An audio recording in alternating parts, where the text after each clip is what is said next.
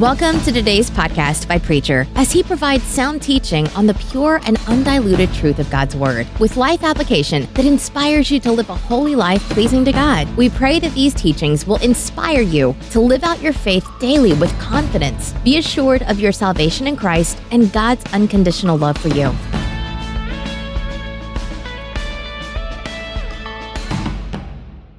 From the book of Ephesians, second chapter, you will find, begin with the first verse, these words recorded. And you he made alive when you were dead through the trespasses and sin, and which you once walked, following the course of this world, following the prince of the power of the air, the spirit that is now at work in the son of disobedience.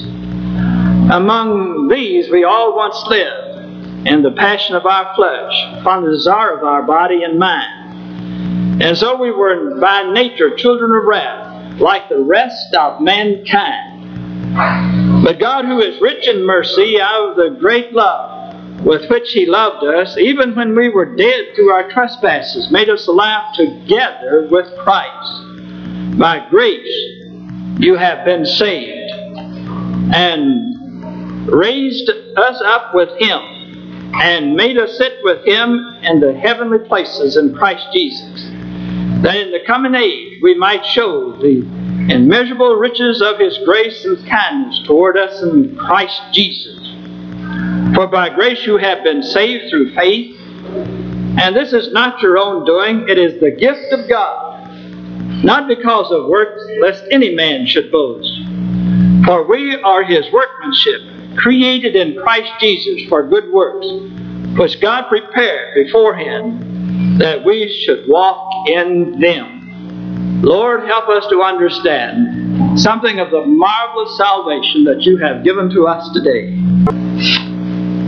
Jesus was speaking as John heard him speak, and you will find it in the eighth chapter of the book of John. And the 32nd verse, and ye shall know the truth, and the truth will make you free.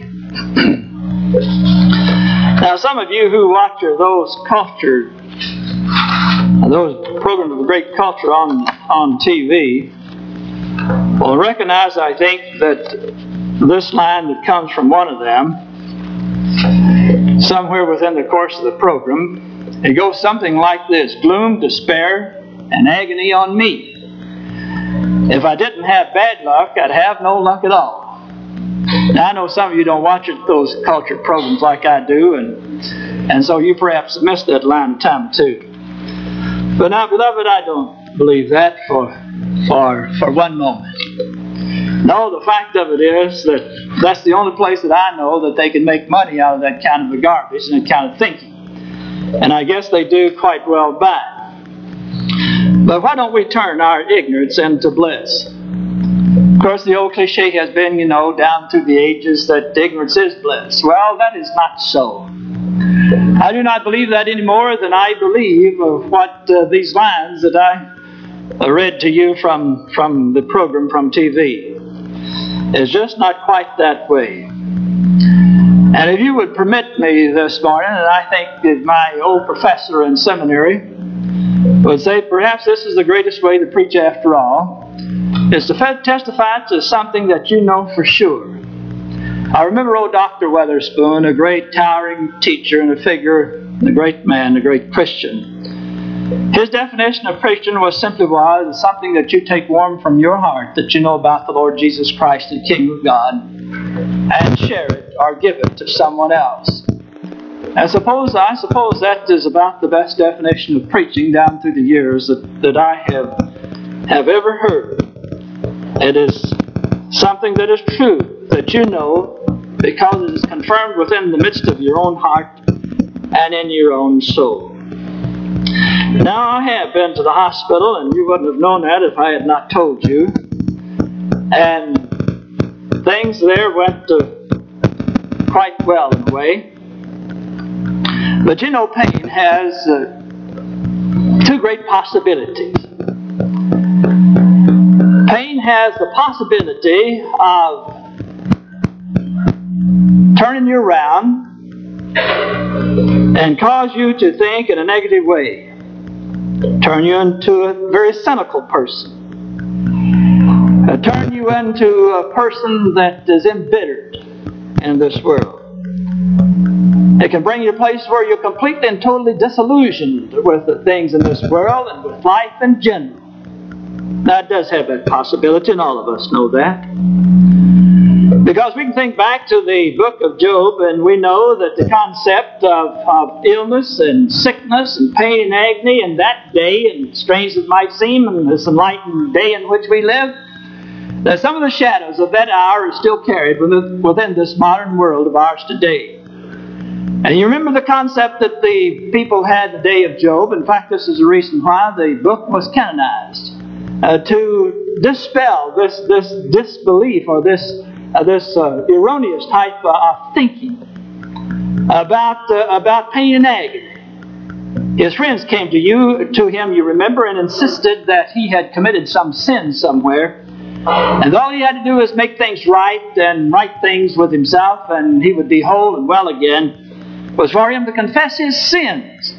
And then this would be done. And then poor old Job, you remember again and again, he says, Well, he says, I'm so miserable. And in fact, he said, I am so, so miserable, I know that I haven't done anything that's sinful to cause all of this. Well, we have a lot of carryover today that if we are right within our thinking, well, it means that uh, certain things will not happen to us. Well, beloved, they will happen to you. And because this is the way of the world. You know, it's a mystery about suffering. I knew that a long time ago. Reaffirmed within my life. There's a mystery about suffering that cannot be penetrated. It's sort of like the cross. You can, you can see it, you can sense it, you can even feel it. But then there's a curtain drawn and you can't get up past it because there's a lot of answers that need to be answered. Like they are that gather around the cross.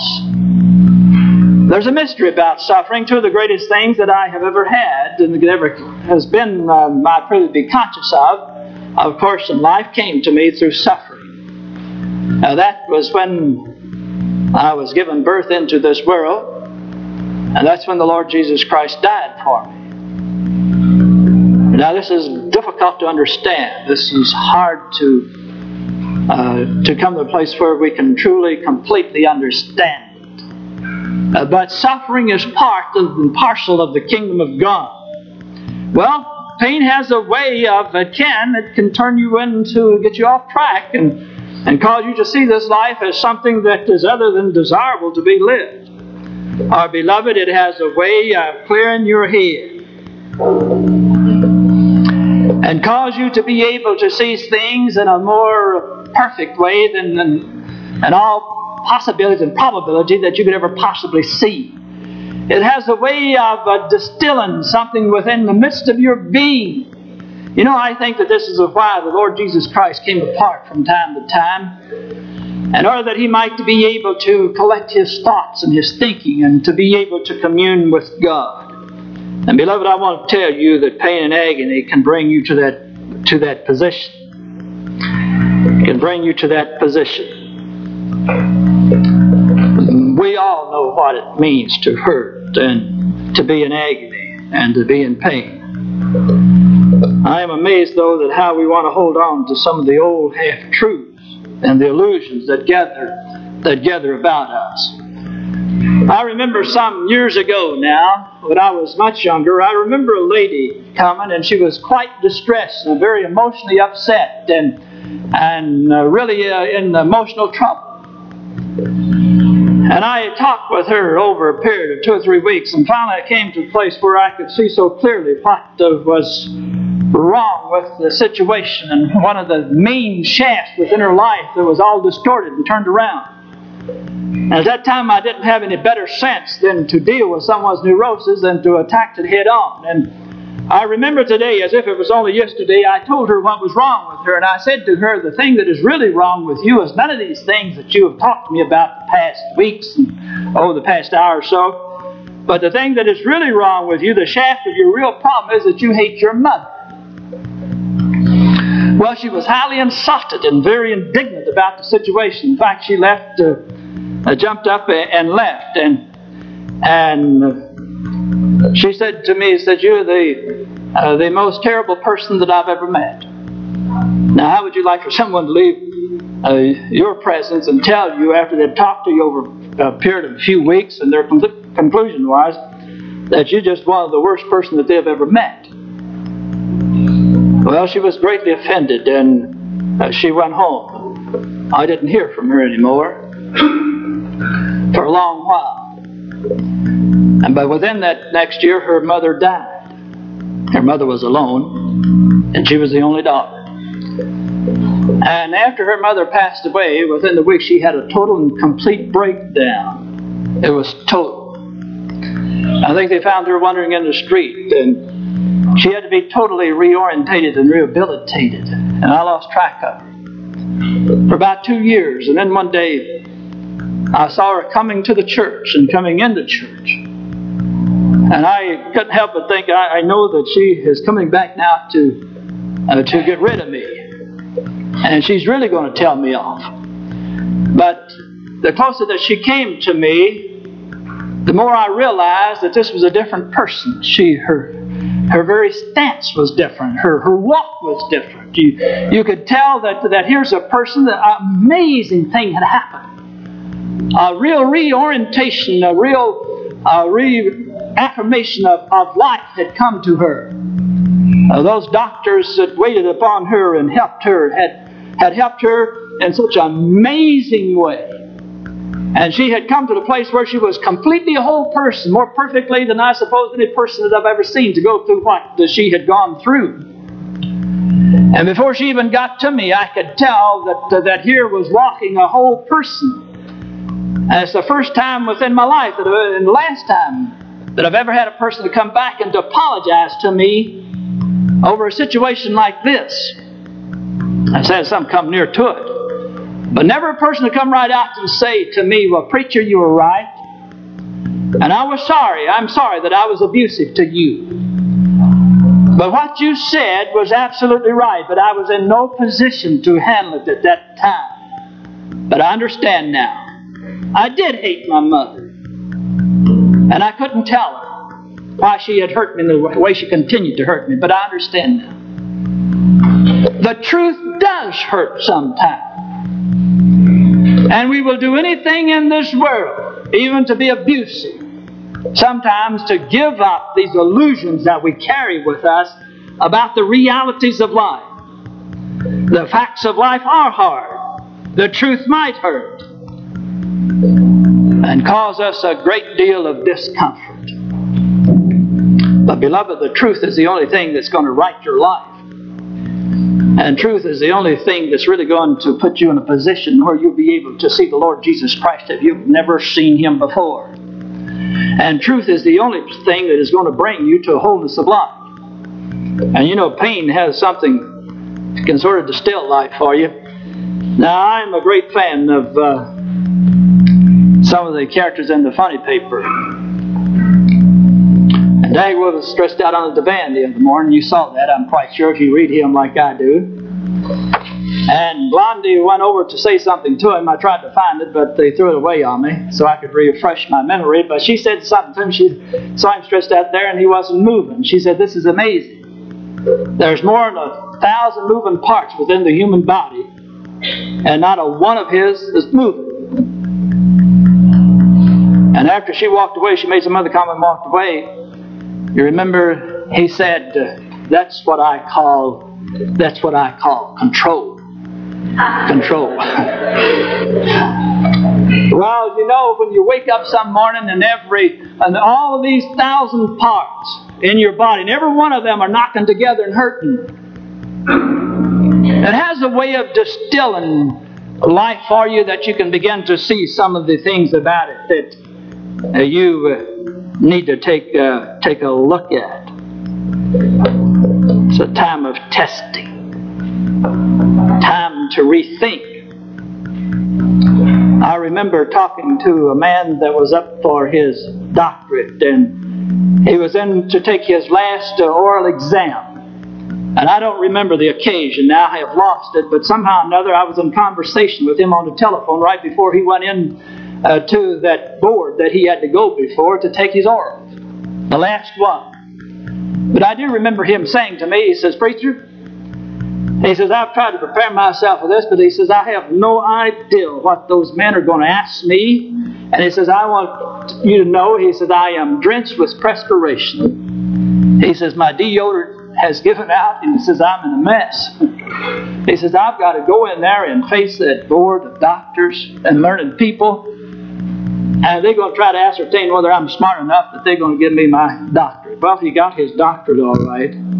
But it's a time of testing being in the hospital, immobile, a time of testing, time to think.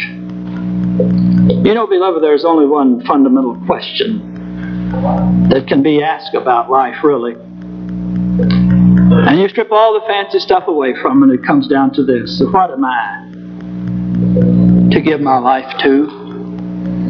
What am I to give my life to? Or to some of us who are older, what am I giving my life to? Am I giving it to the most important, to the highest and the best that I know? Or am I spinning my wheels and wasting my time dealing with things that are not important? What am I giving my life to today. The best, beloved, that I know is the Lord Jesus Christ. That's the best. It was the best yesterday, and it's the best today, and it will be the best tomorrow. Now you expect me to say that, don't you? But I do not care who you are and how long that you have lived in the Christian faith. It's every once in a while it's a good thing to sort of to test yourself to see where you stand. Do you really believe the things that you say that you believe? Or do you say it as a convenience? Or to fool yourself? Or uh, to pacify yourself? Or to make other people to either to leave you alone or to be aware of the fact that you believe the way that you believe? What are the dividends from this life that you're living? How does it test out? What are you looking for? What will it give to you? And in closing, I'd like to mention just two or three, three things that has something to say with life and the essence of life and the greatness of life. Now, this knowing the Lord Jesus Christ will give you a freedom from fear. A freedom from fear. That's what hit my mind. I'm not afraid. I'm not afraid because I'm so brave. It's not that I am so brave or so courageous. It's what I believe about the Lord Jesus Christ that makes it so. To know that you don't walk alone. Oh, when this comes to you, or when you experience it. And when you come to the place where you know that this is knowledge, whether you sense it or whether you feel it or not, that the Lord Jesus Christ has got His eye on you today, He will tomorrow, and tomorrow's tomorrow, and you can count on it. One of the things that Jesus promised us in salvation that we would never walk alone. Now, you may go out of here and you may feel that you're alone, but I want to tell you something. You're not alone.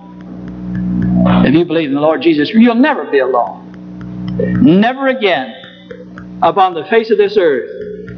It's not something that you might feel all the time. It doesn't depend upon that. It depends upon what Jesus said. And He said He would not leave you alone. I am in this place free from fear. Isn't that fantastic? I don't know anything else upon the face of this earth to free you from it. There's no position. There's no amount of wealth. There's no any other thing that's going to free you from the fear that can lay hold, lay hold of your soul and paralyze it and keep it from moving. I've said to you before that the great thinkers of our world have said that all fear stems from the fear of death. And I'm led to believe that's so. And when you know the Lord Jesus Christ, beloved, that fear is removed. And then you're free from self. Self is not the center of life anymore. You know, the one person that I have more trouble with than anyone else, and that is myself. Thank God that I can see that the Lord Jesus Christ is the center of life. And around Him must then be worked the rest of life. Now, when I am committed to Him, Mm-hmm. and to Him alone, it is here that I experience my greatest freedom. My greatest freedom. My greatest freedom. Free from what other people think. Beloved, if you operate on the basis for doing something or not doing it, simply because other people are or they're not doing it, you are in trouble. You're as a mighty ship that has lost its power, and you're drifting at sea. And it is a God's honest truth that sometimes our neighbor's voice is more real to us than the voice of the Lord of the Lord Jesus Christ. To be freed at this level is a tremendous freedom. What drumbeat and whose drumbeat, beloved, do you really walk to? Do you have to ascertain from your neighbors and your friends what they think about your life and the way that you're living it? Or does it spring from the very pit of your soul where the citadel of the Lord Jesus Christ really is? And is expressed then in your life as you live it daily. And then you're free from guilt. The devil would have you to believe that you cannot be a part of the kingdom of God if you have sinned. The devil would have you to believe that you cannot do anything within the church because you're a sinner. That's precisely what the devil would have you to believe. But, beloved, long ago there was a man, a young man, did everything within his power that he knew how to do, to even to abuse his body, in order that he might be able to satisfy what he thought God to be and what God demanded of him. And found uh, no hope and no encouragement until one day he read the scripture that I read to you this morning. We know this young man as Martin Luther. He started a reformation within the church because the church at that time was only given a half truth about the kingdom of God and salvation. And he called her back to, to her first uh, commitment and that is salvation is a gift of God to us. It is through faith that we're saved. And it's through believing in the Lord Jesus Christ that your sins have been forgiven, all of them. Not one, not two, all of them. Jesus paid the price on the cross for your sins. The ones yesterday, the ones you're stupid enough to make today, and the ones you might make tomorrow. It's paid for. Jesus did it. You can go to sleep every night with your mind locked on the Lord Jesus Christ, and there'll be no guilt about what happened today. It's in His hand. It's in His hand. Free from despair, knowing that the Lord Jesus Christ is in charge. We operate and move at His command. Notice what the Scripture says from beforehand, or the before, as Peter says, the foundation of this world was laid. He had you in mind to call you into existence and to bring you to this place. Free from despair. We are part of the kingdom of God that is eternal. You don't have to die to enter into the eternal kingdom of God. Beloved, the day you start believing in the Lord Jesus Christ, you became eternal. Today. That's right. You know, you ask the us, uh, one of us, uh, what we've been doing today, the average day, and we'll give you a description of what we've done. But one of the beautiful things about the Apostle Paul that he was able to see so clearly Someone must have asked him that question. He said to them, He says, I have been fighting against powers and principalities in high places and low places. I've been fighting against the powers of evil, building a kingdom.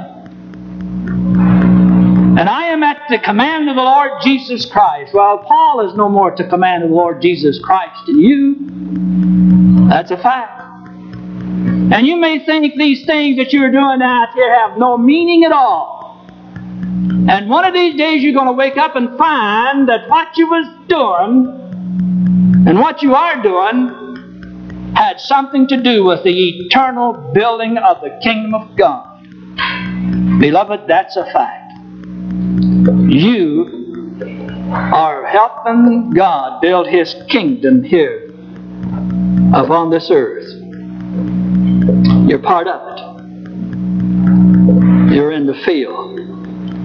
You're a soldier. You give no quarters and none is asked of you. You are here because God in His infinite wisdom has deemed it necessary and important for you to be here and to be a building block in His great kingdom today. The story is told I heard it the other day. I don't know who told it to me. But I heard this beautiful story and how, how meaningful it really is.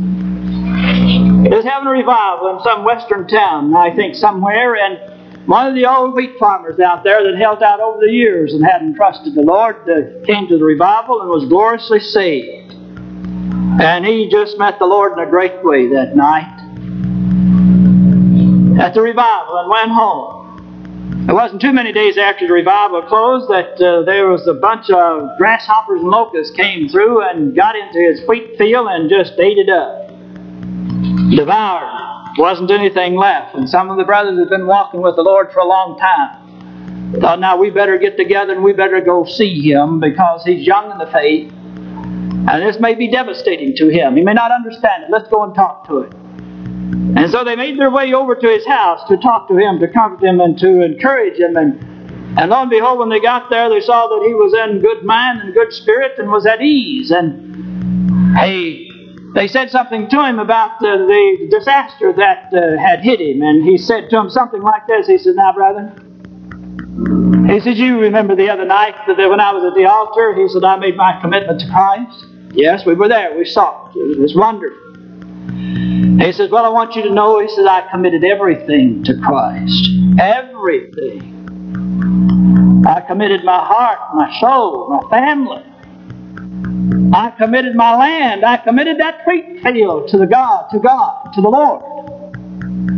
And I want you to know if it pleases God to graze his locusts in my wheat field that was mine one time, that's all right with me. It's his. I've already committed it to him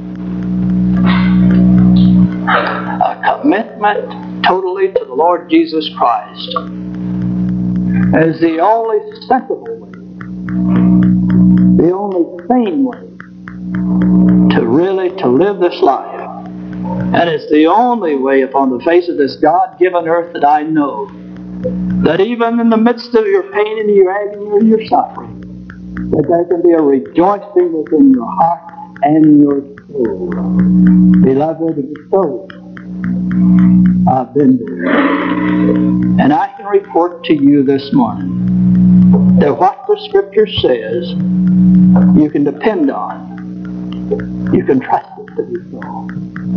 I wonder this morning as we sing this closing hymn, if there's anyone here this morning that hasn't committed the wheat field yet to the Lord, area within your life that is still out there that you worry about and you're concerned about. Beloved, if it is so and you want to commit that totally to the Lord today, come as we sing this closing hymn, hymn number 483. Rejoice, the Lord is King. Come to the altar and commit it to Him.